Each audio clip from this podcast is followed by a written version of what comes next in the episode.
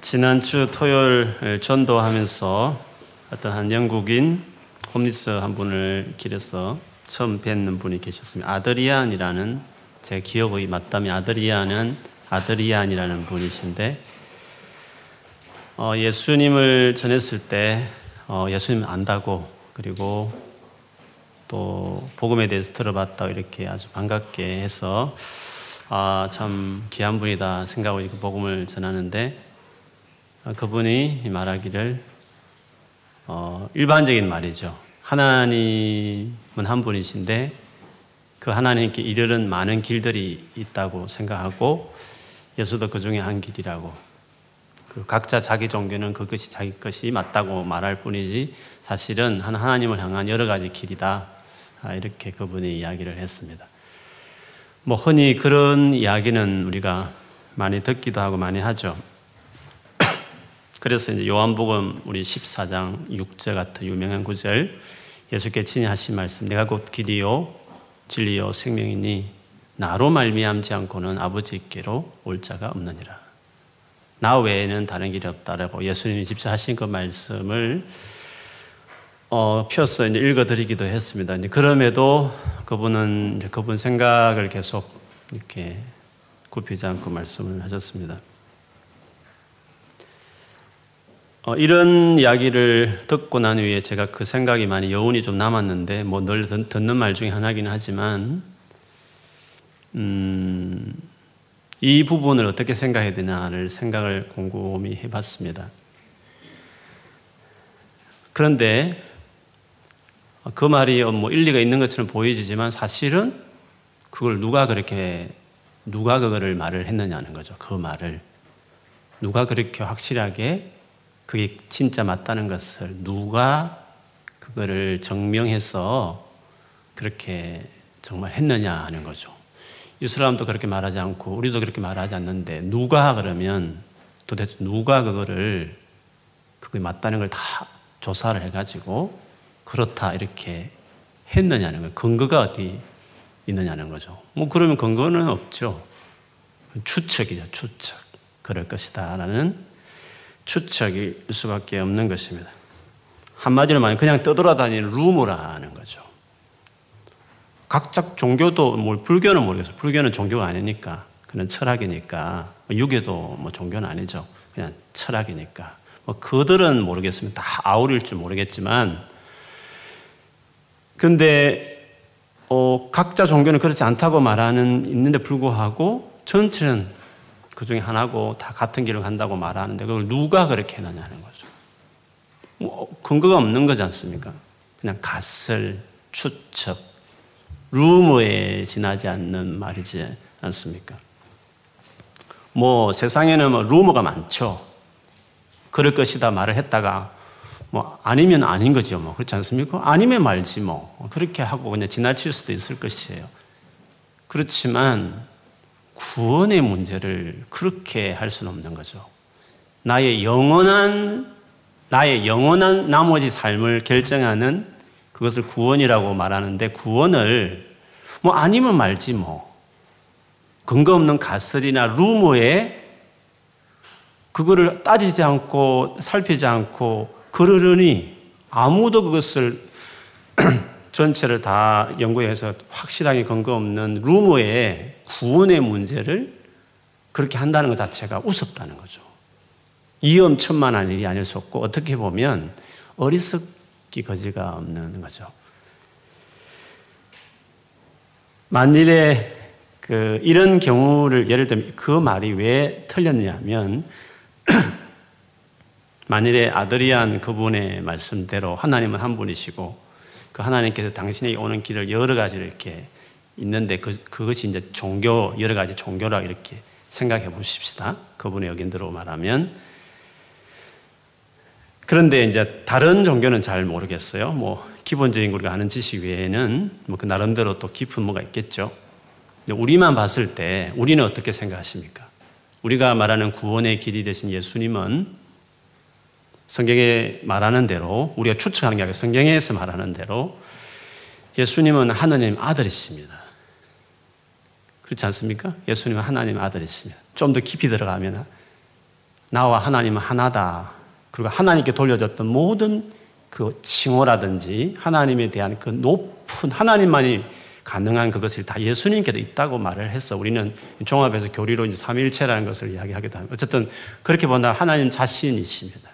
예수님은 하나님 아들이시고 하나님 자신이신 분인데 그 예수께서 그 하나님 아들이신 예수님이 이 땅에 오셔서 우리를 위해서 십자가에 죽으셨다는 거죠. 하나님 아들이 죽었다는 거예요. 하나님이 우리를 구원하시기 위해 십자가에 돌아가셨다는 거죠. 엄청난 모욕을 당하고 그 고통을 당하고 그렇게 죽는 끔찍한 정말 예수님 스스로도 하나님 아들이신 예수님도 그걸 치기 싫어할 정도로 엄청난 어려움을 그 감수하시면서 십자가를 지심으로 그래서 우리가 하나님께 갈 수 있는 길을 이렇게 만들었지 않습니까?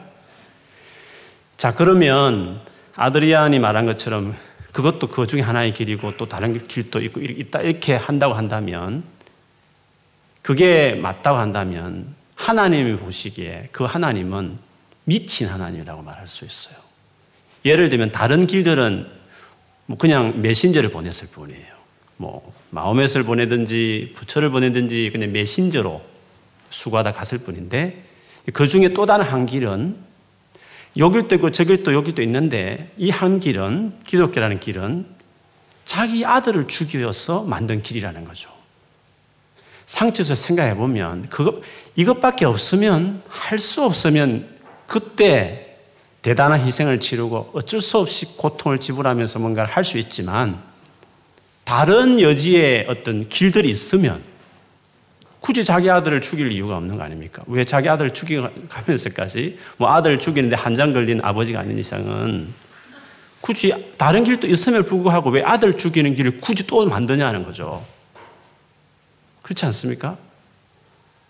그냥 그 아들 죽이는 그 길을 그냥 버려버리고 다른 길그세개 정도만 열어놔도 될 것을 굳이 아들을 죽이는 그 끔찍한 아들을 죽이는 죽음을 왜 또 하나를 또 스페로 또 만드냐는 거죠.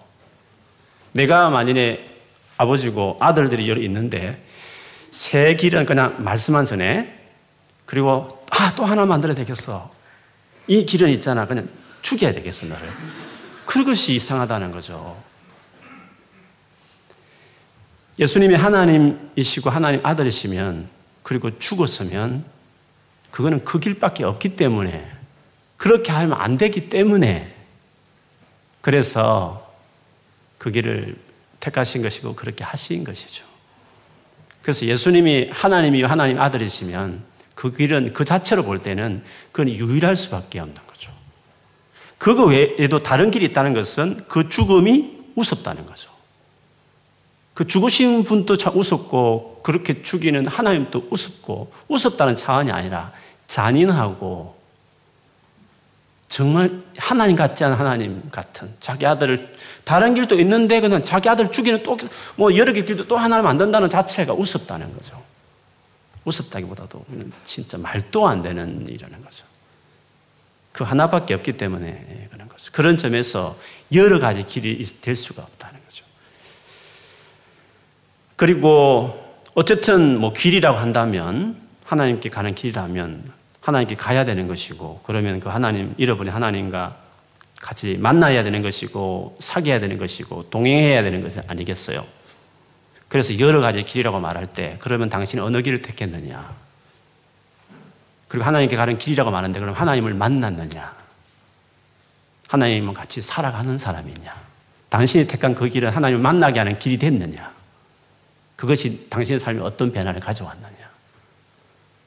어, 이렇게 물어볼 수도 있겠죠. 물론 뭐 체험의 부분은 뭐 거짓된 것도 자기 나름대로 뭐 어떤 변화도 있을 것이니까 그거로는 따질 수 없지만 어쨌든 요지는 구원의 부분에 있었을 때는 막연한 떠돌아다니는 루머와 가설 위에 구원을 이렇게 결정할 수 없다는 거예요. 왜? 너무 중요하기 때문에. 뭐 중국집 가서 짜장면 먹든지 뭐 우동 먹든지 짬뽕 먹든지 그건 관계없어요. 뭐 아무렇게 먹어도 돼요.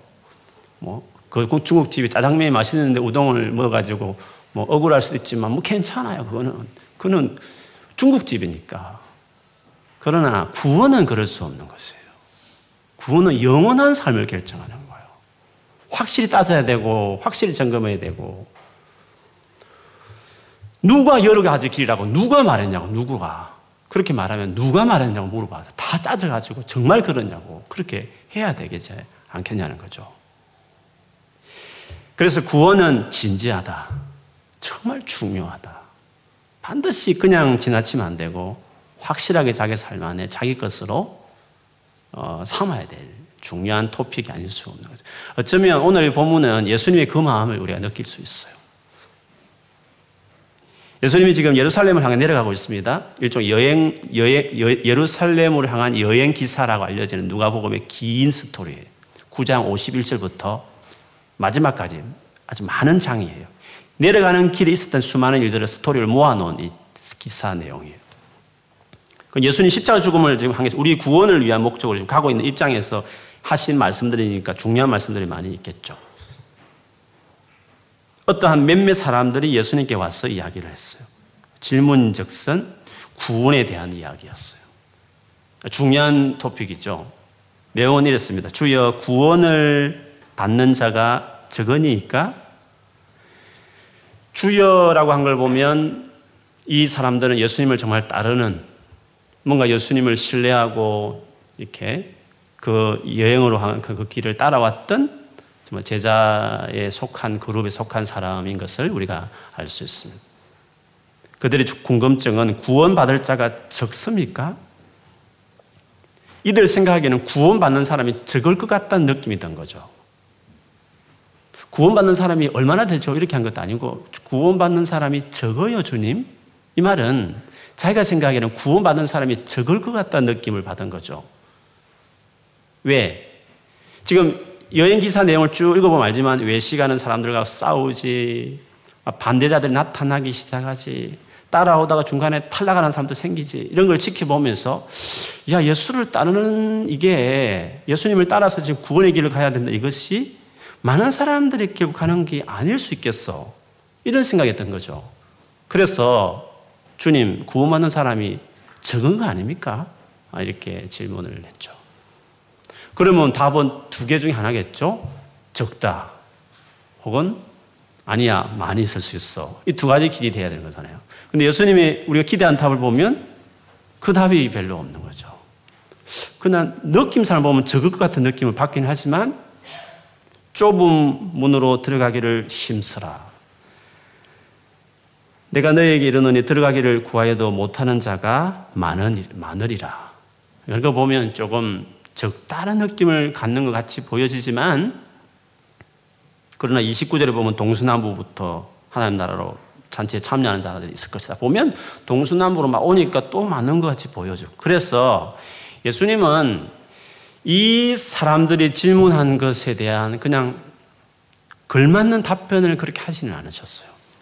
적습니까, 주님? 아니야, 많아. 그래, 좀 적어. 이렇게 해야 이게 맞는 건데, 예수님의 답변은 직접적인 답변을 하지 않는 것이 보여지는 어떤 다른 뭐 말씀을 쭉 하셨다는 것을 볼 수 있습니다. 그러면서 오히려 이 제자들은 생각에 자기들은 주님을 따라가는 제자들이고 당연히 구원은 따놓은 상황인데 자기 같지 않고 남들은 떨어지고 하니까 이 많은 사람이 구원받지 못했다고 생각해서 질문을 했지만 주님은 그렇게 하지 않으시고 네가 중요해 네가 네가 좁은 문으로 들어가기를 힘써야 돼 들어가고 싶어도 못 들어가는 사람들이 있어 결국 예수님의 관심은 그렇게 말하는 그들을 향해서 너의 구원을 신경을 써 너의 너도 확실하게 해야 돼 너는 뭐 구원받는 것처럼 지금 쉽게 생각하는지 모르지만 그렇지 않아. 힘을 써야 돼. 좁은 문으로 들어가기를 힘써야 돼. 그래서 오히려 그 질문하는 자들 너의 구원을 생각하라. 진지하게 너 자신의 구원을 생각을 해야 되는 것이다. 이런 식으로 주님은 말씀하고 싶었다는 것이죠. 그래서 어떻게 보면 그들과 함께 구원의 부분을 지금 이야기하고 지금 말씀하고 있다. 이렇게 볼 수 있는 것이죠. 가끔 과거에 이순신 장군은 구원을 받았습니까? 이런 질문을 하시는 분들이 많이 있으시죠. 진지할 경우는 있어요. 그럴 때는 진지하게 답변해 줘야 되지만 진지하지 않고 그냥 그 복음 듣지 못한 사람들을 구원시키지 않는 그, 그 생각 자체가 하나님이 불, 안 좋다는 거죠. 그, 그거는 진짜 그런 하나님을 믿는다는 게 이상하게 여겨져서 좀 삐딱선을 타면서 그 질문을 하는 분들이 있을 수 있고 대부분 아마 그렇다고 저는 생각해요. 진지하게 질문하는 분은 제가 딱 제가 한, 한 사람 만나봤어요. 정말 그거를 진지하게 복음 듣지 못한 사람들이랑 대단한 안타까움 때문에 너무 힘들어서 그 안 들은 사람도 어떻게 하나 너무 그 영혼에 대한 고통 때문에 궁금해서 그렇게 질문하는 사람을 제가 한 번 한 사람 만나봤어요. 대부분은 시비 걸기 위해서 그런 질문을 많이 하는 거죠. 그러면 우리가 어떻게 했을까? 너나 신경을 써, 너나. 예수님은 그런 의미죠. 니나 신경을 써라는 거죠. 그게 그 중요한 부분이. 이수신, 돌아가신 이수신 걱정하지 말고 살아있는 너나 신경을 써라는 거죠. 근데 그러면 이 주님이 지금 구원을 중요하게 말씀을 하셔요. 그러면서 왜 그러냐면, 왜 이걸 신경을 써야 되느냐 하면, 이유를 24절에 읽어드렸지만, 힘쓰라, 힘을 다해 써라라고, 힘쓰라고 말해요. 그 이유는 내가 너에게 이르는데, 들어가기를 구하여도 못하는 자가 많으리라. 들어가게 해주세요. 라고 하는데, 못 들어가. 그런 사람이 많다는 거예요. 그게 좀 이상하지 않습니까? 관심 없는 것들이야 뭐, 안 가겠다는 사람이야 그 당연히 구원 안 시키는 거는 뭐 본인들이 그렇게 했으니까 이해하겠지만 들어가겠습니다. 천국 들어가고 싶어요 하는데도 못 들어가는 사람이 많을 것이다. 이게 이 말이 조금 물론 예정론에 깊이 심취한 분들은 그래 구원은 예정이야. 지 아무리 구원받고 싶은 할때라도 선택 안 해서 못 받는 거야. 이렇게 하기에는 너무 이거는 또 그렇다는 거죠. 하나님에 대한 그 인격에 왜곡을 가져오는 것이기 때문에. 근데 이 의미는 그런 의미가 아니죠. 왜냐하면 이 지금 들어가기를 구하는 이 자리, 이, 이런 사람들이 누구냐는 거죠. 들어가기를 구하는 이들이 누구냐는 거죠. 정말 우리가 생각하기를 정말 구원받고 싶어요. 예수를 믿고 싶어요. 나도 천국 들어가고 싶어요. 그렇지만 너는 아닌데 이렇게 해가지고 못 들어가 원하지만 못 들어가는 그런 어떤 의미로 하는 것인가? 그거는 아니라는 거죠. 왜냐하면 들어가기를 구하는 자들이 누구냐 하는 것을 그 다음부터 읽어보면 단번에 알 수 있죠. 문이 닫히고 나서 뒤늦게 와가지고 문 열어달라고 하는 자들이라는 것을 알 수 있어요. 들어가고 싶었으면, 진짜 들어가고 싶었으면, 진짜 그렇게 원했으면 얼마든지 들어갈 수 있는 길이었음에 불구하고 뒤늦게 다치고 나서 그때 와가지고 두드리면서 들어가기를 원하는 자들이 있다는 거죠. 그러나 들어갈 수 없다는 거죠. 왜냐하면 그 이야기 나오지 않습니까? 25절에 보면 집주인이 일어나 문을 한 번 닫은 후에 밖에서 두드리면서 열어주소서 하는 자들이 있다 했기 때문에 여기서 말하는 이들은 그냥 처음부터 들어오지 말라고 아예 그냥 네가 아무리 원해도 안 돼. 그 내 마음대로 하는 거니까 구원은 너는 아니었어. 이렇게 해서 원해도 못 들어간다는 의미가 아니라 들어오라고 이렇게 문을 확 열어놓은 불구하고 그때는 그때는 안 들어갔다가 뒤늦게 이제 문이 닫히고 나니까 문 열어달라고 구하는 자들이라는 것을 알 수 있습니다.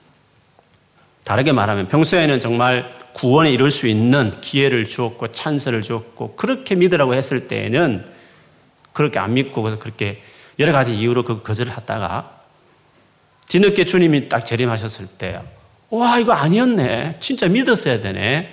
그때 와가지고 이렇게 후회하면서 지금이라 들어가게 해달라고 하는 것을 이야기하는 것이라고 볼 수 있는 거죠.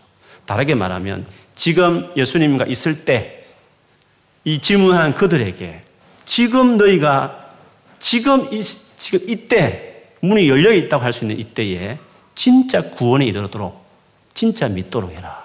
믿기만 하면 지금 들어가는 거야. 그래서 믿음에 대한 진지한 생각을 할 것을 주님이 이렇게 말씀을 하셨다고 볼 수 있습니다. 그래서 성경에 보면 의외로 이런 경우가 있다는 거죠. 주님 오셨을 때, 어, 내가, 내가 안 믿었어? 내 구원을 안 받았던 사람이었어? 그렇게 스스로 믿 믿지 않았음을 믿어 그저 착각하고 있다가 뒤늦게 이렇게 문 두드리는 사람들 같은 사람들이 있다는 거죠, 주님은. 그래서 그런 일이 일어나지 않도록 하기 위해서 지금 좁은 길 가기를 힘을 쓰라고 말한 것처럼 구원에 갈 수 있도록 지금 현재 자기 구원을 체크하고 그렇게 믿을 수 있도록 해야 된다. 그런 식으로 주님이 말씀하고 있는 것이었어요. 그러면 이들이 무슨 이유로 해서 이런 일이 생겼느냐는 거죠. 왜 이들은 착각을 했을까? 왜 뒤늦게 문을 두드리고 또 못 들어가게 되고 그리고 슬피 울면서 일을 가는 이런 신세가 되었을까? 왜 그들은 이런 문제가 생겨났을까? 이런 문제가 생겨나지 않도록 하게 주님이 지금 들어가기를 힘을 써야 된다. 그때 하지 말고 지금 구원의 때요, 은혜의 때라고 할 수 이때에 구원을 받을 수 있도록 하라고 이야기를 하셨다는 거죠. 그런데 그들은 그렇지 않은데 무슨 이유들, 착각하게 되는 이유가 왜 생겼을까? 이들의 말을 들어보고 주님의 말씀을 들어보면 그들이 착각하는 이유를 몇 가지 찾을 수 있는데 먼저는 26절을 보시면 그들이 그때 하는 말을 보면 그들이 왜 사실은 안 믿었음에 불구하고 들어갈 것처럼 생각하고 있었냐 하는 것을 볼 수 있습니다. 26절 여러분 읽어볼까요? 시작. 그때에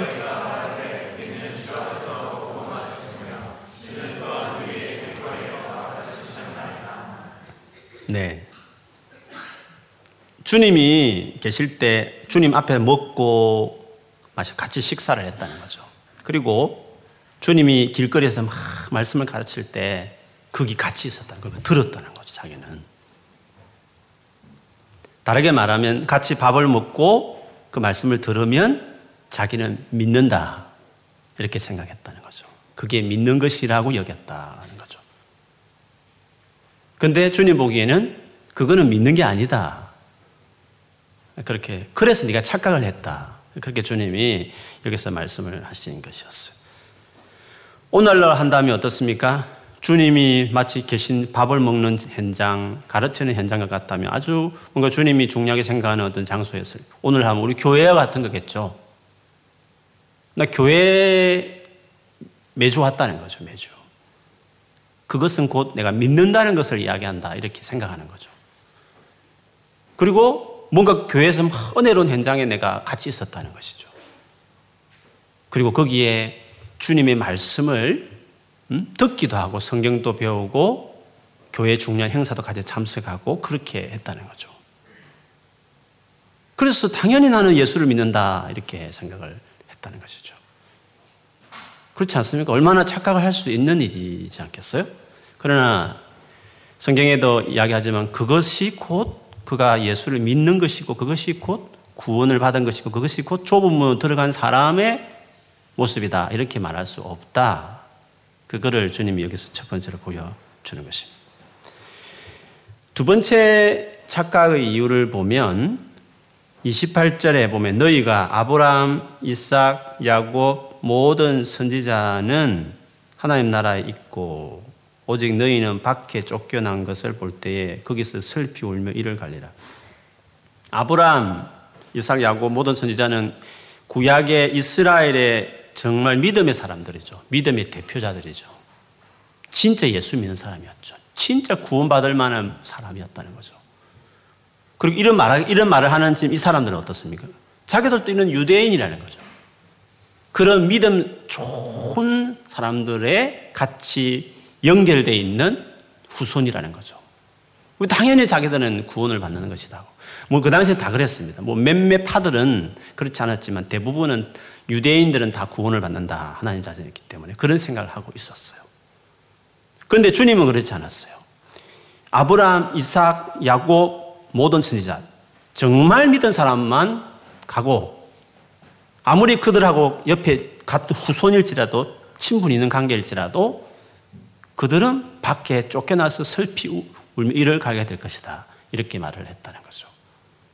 그 의미는 우리 아버지 어머니 너무 믿음 좋다는 거예요. 믿음 좋다는 거죠.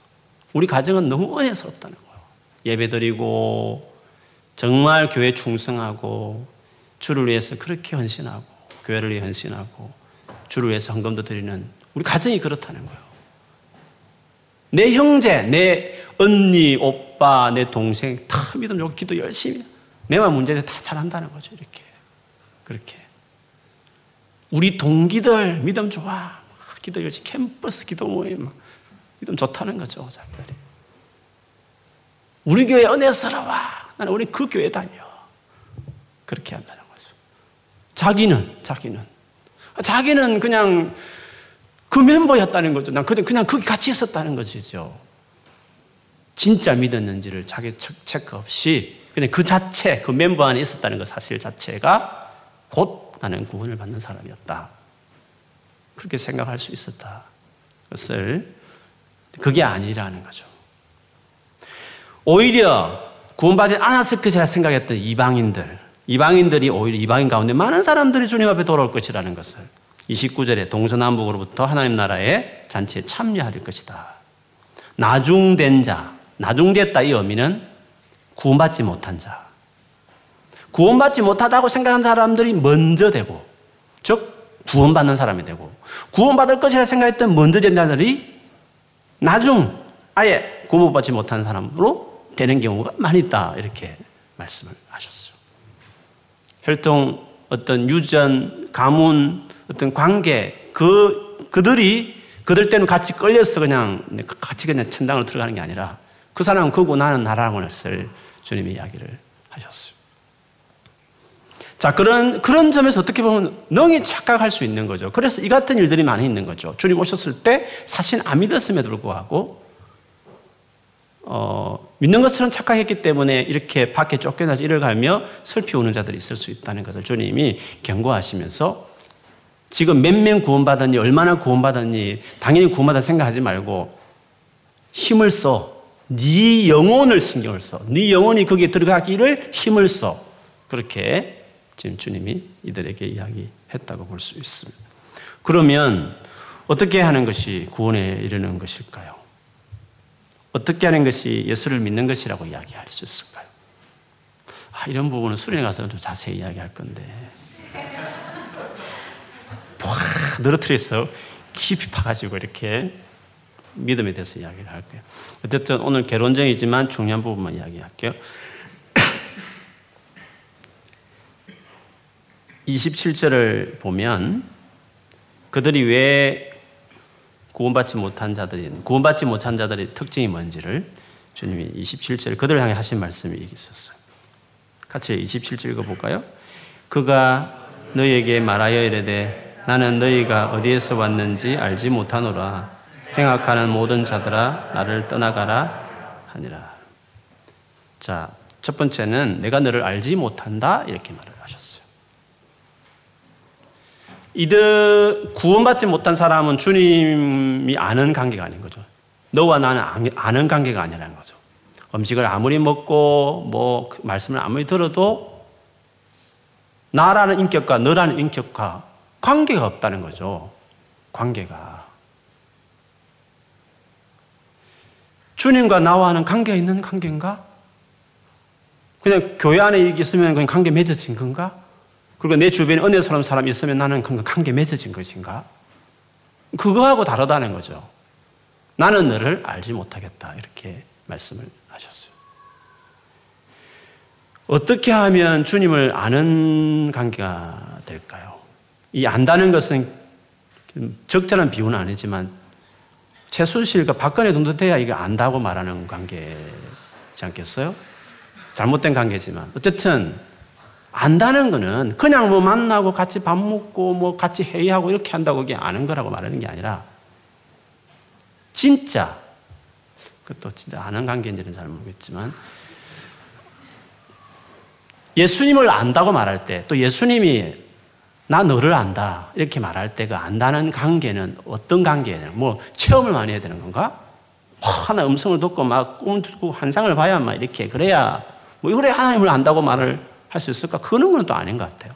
왜냐하면 마태복음에 보면 이 버전을 마태복음 버전에 보면 내가 주의 이름으로 귀신을 쫓아내고 권능을 행하고 예언도 했다고 해요. 선지자 노릇했다. 선지자 되려면 예언, 환상을 봐야 되거든, 선지자 하려면요. 음성도 들어야 돼요. 보는 게 많아야 돼요. 능력도 행해야 되는 거다. 병도 낫고 막 병도 고치고 이렇게 해야 된다고요. 그런데도 주님이 모른다고 했단 말이죠, 그들을. 그러면 단순한 체험의 부분은 아니라는 거죠. 또 많은 걸 경험했다, 이런 차원도 아니라는 거죠. 그러면 예수님을 안다, 예수님이 나를 안다고 했을 때 어떻게 해야 되느냐는 거죠. 그것은 이거예요. 예수님이 어떤 분이냐를 아는 게 중요해요. 그리고 그거는 예수님이 어떤 분이 안다는 것은 내가 설정하는 거 말고 원래가 예수님 그대로 있는 그 예수님이 누군지를 아는 게 중요해요. 그걸 어떻게 알죠? 그건 성경에 있는 거죠. 다르게 말하면 하나님께서 예수님을 예수님은 이런 분이야. 하나 이렇게 돼. 이게 예수야라고 하나님이 딱 설정한 게 있다는 거죠.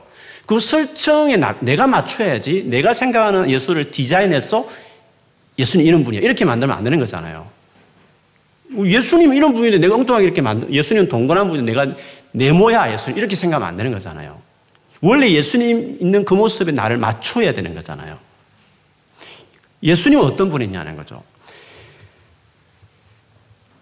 사도행전 2장 36절에 보면 사도행전 2장 36절에 보면 그런 즉 이스라엘 온 집은 확실히 알지니 너희가 십자가에 못 박은 이 예수를 하나님이 주와 그리스도가 되게 하셨느니라. 그렇게 하죠. 주와 그리스도가 되게 하신 것을 확실히 알아야 된다. 그러니까 예수님이 누구시냐 하면 예수는 주요 그리스도죠. 그래서 사도신경에 보면 주 예수 그리스도를 믿사오며 이세 개를 합쳐버리잖아요. 예수님이 누구냐면 주요 그리스도 그래 주 예수 그리스도 이렇게 주 그리스도 주 예수 그리스도 이렇게 되는 거죠. 예수님이 주요 그리스도라는 거죠.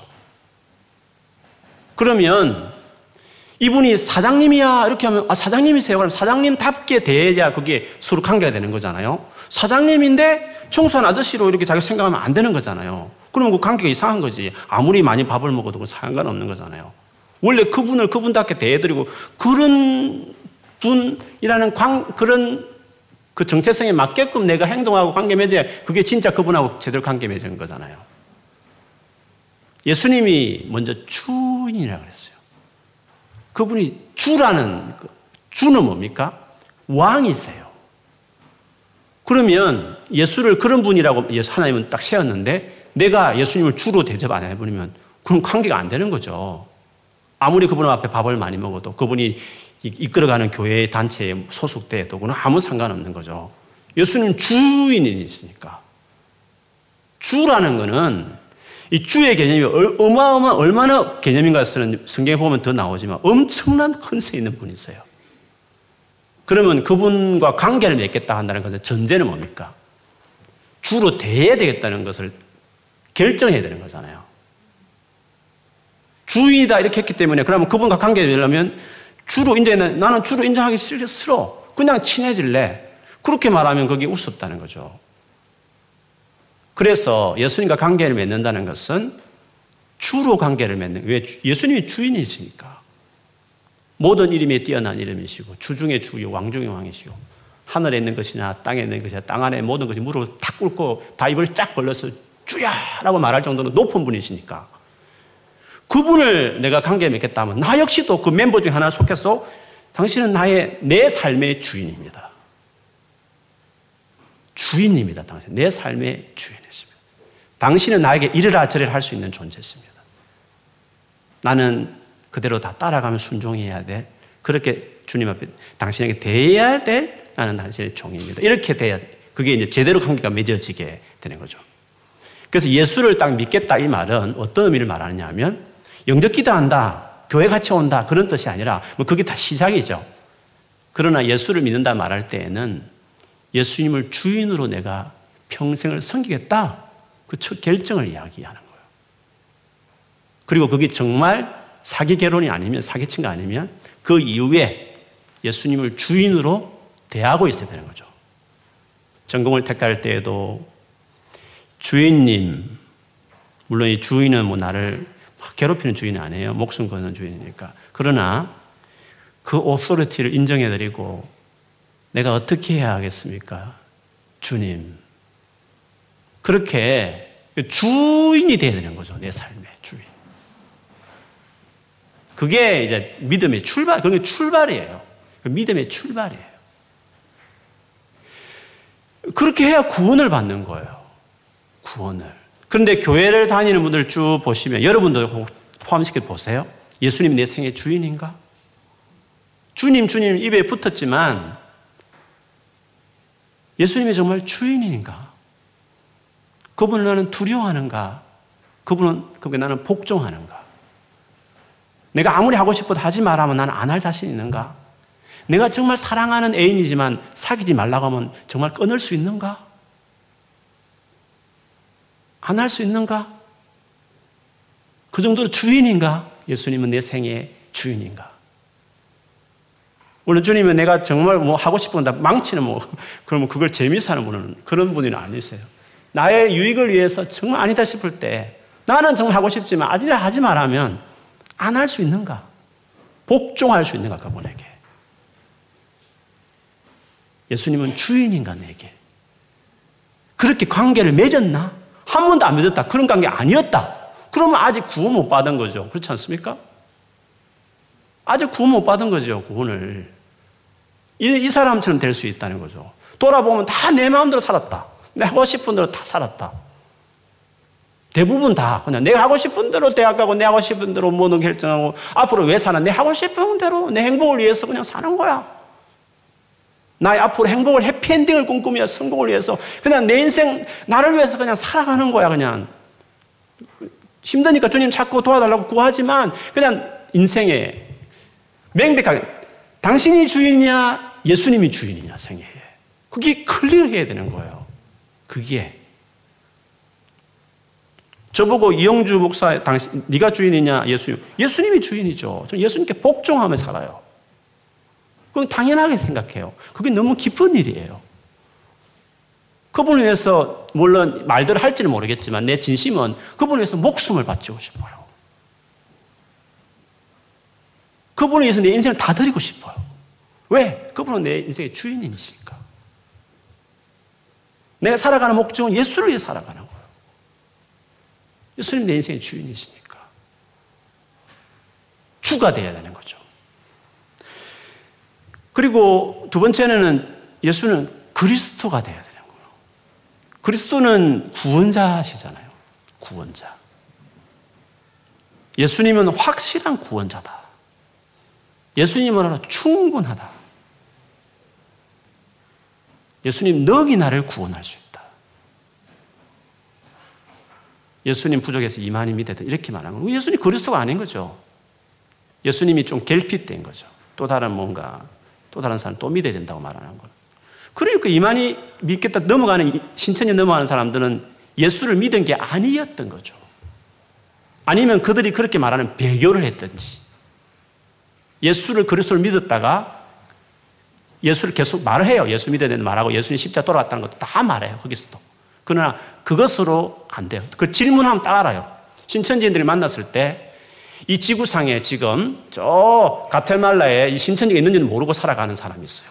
주구장창 예수님만 믿고 구원받고 그분만이 생명이라고 믿고 있는 한 사람이 있어요.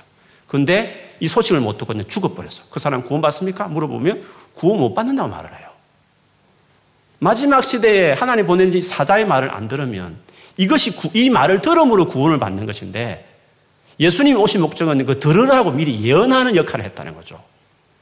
그런데 그 예언한 이제 사람이 왔으니까 이 마지막 시대는 그 사람의 말을 듣고 거기 있는 신천지로 가야 구원을 받는다고 말을 하니까 그러면 결국 예수님이 그리스도가 아닌 거죠. 예수님 완전한 구원자가 아닌 거죠. 예수님이 그냥 자기가 올 것을 먼저 예언한 그걸 새 언약이라는 말이에요. 우스 새 언약에 대한 개념을 모르는 사람. 어, 어쨌든 예수님이 완전한 구원이다. 내가 뭔가 세야 된다, 뭘 보태야 된다, 이거 필요 없이 예수님만은 완전하다. 그분이 죽, 하나님 아들이 죽었으니까 완전한 구원이다. 그것으로 충분하다. 그것이 그리스도. 그렇게 내가 죄인이고 그래서 예수님 나를 위해 십자 돌아서 그게 나를 위한 죽음이었다. 나의 그리스도다. 충분하다. 그렇게 여기는 사람. 그 예수님과 예수님 하신 그 구원의 사건이 완벽한 일이라는 것을 그렇게 받아들이는 사람. 그게 예수님을 그리스도로 관계 맺는 거죠. 그래야 이제 구원을 받는 거죠. 시간이 갔습니다만 로마서 10장 하나 볼까요?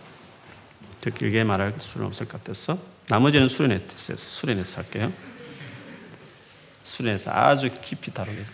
지금 준비는 안 했지만 어, 이 마음이 있어. 요렇게 다 요걸 요런 부분을 다 다룰 거예요. 믿음, 믿음 이후의 삶, 어, 어떻게 되어지는 이런 것들을 예수가 그래서 어떤 분인지에 대해서 십자가가 어떤 의미가 있는지 그 죽음이 우리의 삶에 어떤 은혜를 가져왔는지 등등 모든 것들 10장 9절 볼게요. 이 9절에 보면 내가 만일 이러이러하면 구원을 받으리라 그랬습니다. 그렇죠? 자, 뭘 해야 되냐면 첫 번째 두 가지가 있습니다. 두 가지는 하나는 주로서 받아들인단 말이고 하나는 그리스도로 받아들인다 이 의미를 이야기하는 거예요. 자, 보세요. 내 입으로 예수를 주로 시인하며 그렇죠. 예수가 주다. 그 당시 로마 황제를 주로 고백하는 그 시대에 공개적으로 예수가 내 인생의 주다! 숨겨할 수도 있어요. 그래도 예수가 주다! 그냥 말로 때우는 주 말고 예수님 내 인생의 주다! 입으로 공개적으로 예수님이 내 인생의 주인이시다. 사장님 아무리 나를 그렇게 얼굴 깎아도 내 회사에 쫓아낸다 해도 난 당신의 말을 들어서 왜? 내 인생의 주인은 예수가 주인이니까. 당신이 주인이 아니니까. 나는 예수님께 복종하는 사람입니다. 나는 예수님이 내 인생의 주인이 된 사람입니다. 주라 시인하는 사람. 그 다음, 또 하나님께서 그를, 즉 예수를 죽은 자 가운데서 살리신 것을 내 마음에 믿으면. 예수님이 왜, 하나님이 왜 예수님을 죽게 하셨죠? 그리고 왜 예수님을 다시 살리셨죠? 우리를 죄에서 구원하기는 그리스도가 되게 하기 위해서 그리스도의 행위죠. 이거는 구원하기 위해서 그렇게 예수님이 죽으시고 그렇게 수고하신 예수를 또 하나님이 살리시고 그렇게 구원의 일이잖아요. 즉 그리스도로서의 예수를 이야기하는. 즉 예수께서 나를 구원하기 위해서 하나님이 이 땅에 보내셔서 죽게 하시고 부활시키신 나의 그리스도다. 그렇게 믿으면 구원을 받으리라. 그렇게 이야기했어요. 그래서 10절에 보면 사람이 마음으로 믿어 어떻게 뭘 믿어? 그리스도로 믿어에 이르고 입으로 신하여 뭐로 신하여? 주로 신하여 구원에 이르느니라. 그리스도로 마음에 받아들이고 그리고 가거적인 분이셨으니까 하신 분이 이미 이루신 분이니까 그렇게 마음을 먼저 믿고 받아들이고 시험을 받아들이고 입으로 예수님이 내 인생의 주다. 나는 그분께 복종하며 살아갈 것이다. 이렇게 진지하게 결정 내리면 구원이 이제 그때부터 시작되는 거. 그리고 그 위에 그리스도의 삶을 살아간다는 건 뭐죠? 주와 그리스도로 예수를 섬기는 삶이 우리의 신앙생활이라고 말했어요. 순종하는 삶이죠. 뭐 안 할 수도 안 할 때도 있겠죠. 여러 가지 믿음이 연약해서 그러면 또 회개하고 또 죽게 돌이키고 또 주님만 온전해야 되는데 뭔가 또 자기가 메시아가 돼가지고 뭔가 하려고 하는, 했을 때 또 예수님을 또 주로 고백하고 이렇게 하는 거죠. 그게 믿음의 여정이고 믿음이 깊은 사람은 그걸, 그 고백과 그 진심대로 더 깊이 하겠죠. 믿음의 정도의 차이는 있을 수 있어요. 그러나 이 중심과 진심은 반드시 있어야 하는. 그런, 이렇게 했을 때 주님이 아는 관계죠. 근데 그렇지 않았다는 거죠. 그렇게. 그래서 주여, 주여 하는 사람은 천국 가는 게 아니라 말만 주여 주여 하지 실제로는 예수님이 주인처럼 대하지 않은 거죠. 그래서 그걸 어떻게 알 수 있냐면 불법을 행하는 자, 하늘에 계신 내 뜻대로 행하지 않, 뜻대로 행하는 자가 구원받는다. 이 말은 행위 구원을 말하는 게 아니라 주라고 고백하면 당연히 뜻대로 사는 거지. 그렇지 않습니까? 뜻대로 안 살았다는 것은 말만 주여 주었고 자신은 주인을 안 모셨다는 걸 이야기하는 걸 안 믿었다 이 말이에요. 그 사람. 주여 주여 하는 자면 천국 가시 하늘에 계신 내 아버지의 뜻대로 행하는 자야 천국에 들어간다. 이 의미는 예수 믿고 다음에 또 뜻을 행해야 되는 이런 의미가 아니라 믿는다는 자체가 뜻을 행하겠다는 첫 결정이기 때문에 믿었다면 뜻을 행하게 돼 있는 거예요. 행하지 않았다는 것은 처음부터 안 믿었다는 걸 이야기해요. 그 의미는 진짜 안 믿었다는 거예요. 정말 주인을 안 모셨고 말만 주여 주여 했기 때문에 사실 안 믿었기 때문에 구원 못 받은 거죠. 그 사람은. 믿음은 말로 떼우는 게 아니에요. 예수를 믿는다는 것은 말로 떼우는 게 아니에요. 근데 교회 왔다 갔다 하는 게 믿음 있는 게 아니고 그건 진짜가 돼야 되는 거예요. 진짜 예수님이 주인이 돼야 되는 거예요. 그리고 나를 위해 완전한 구원자다. 그리스도다. 그렇게 내가 여겨야 되는 거죠. 그렇게 하면 구원은 선물로 부어지는 거죠.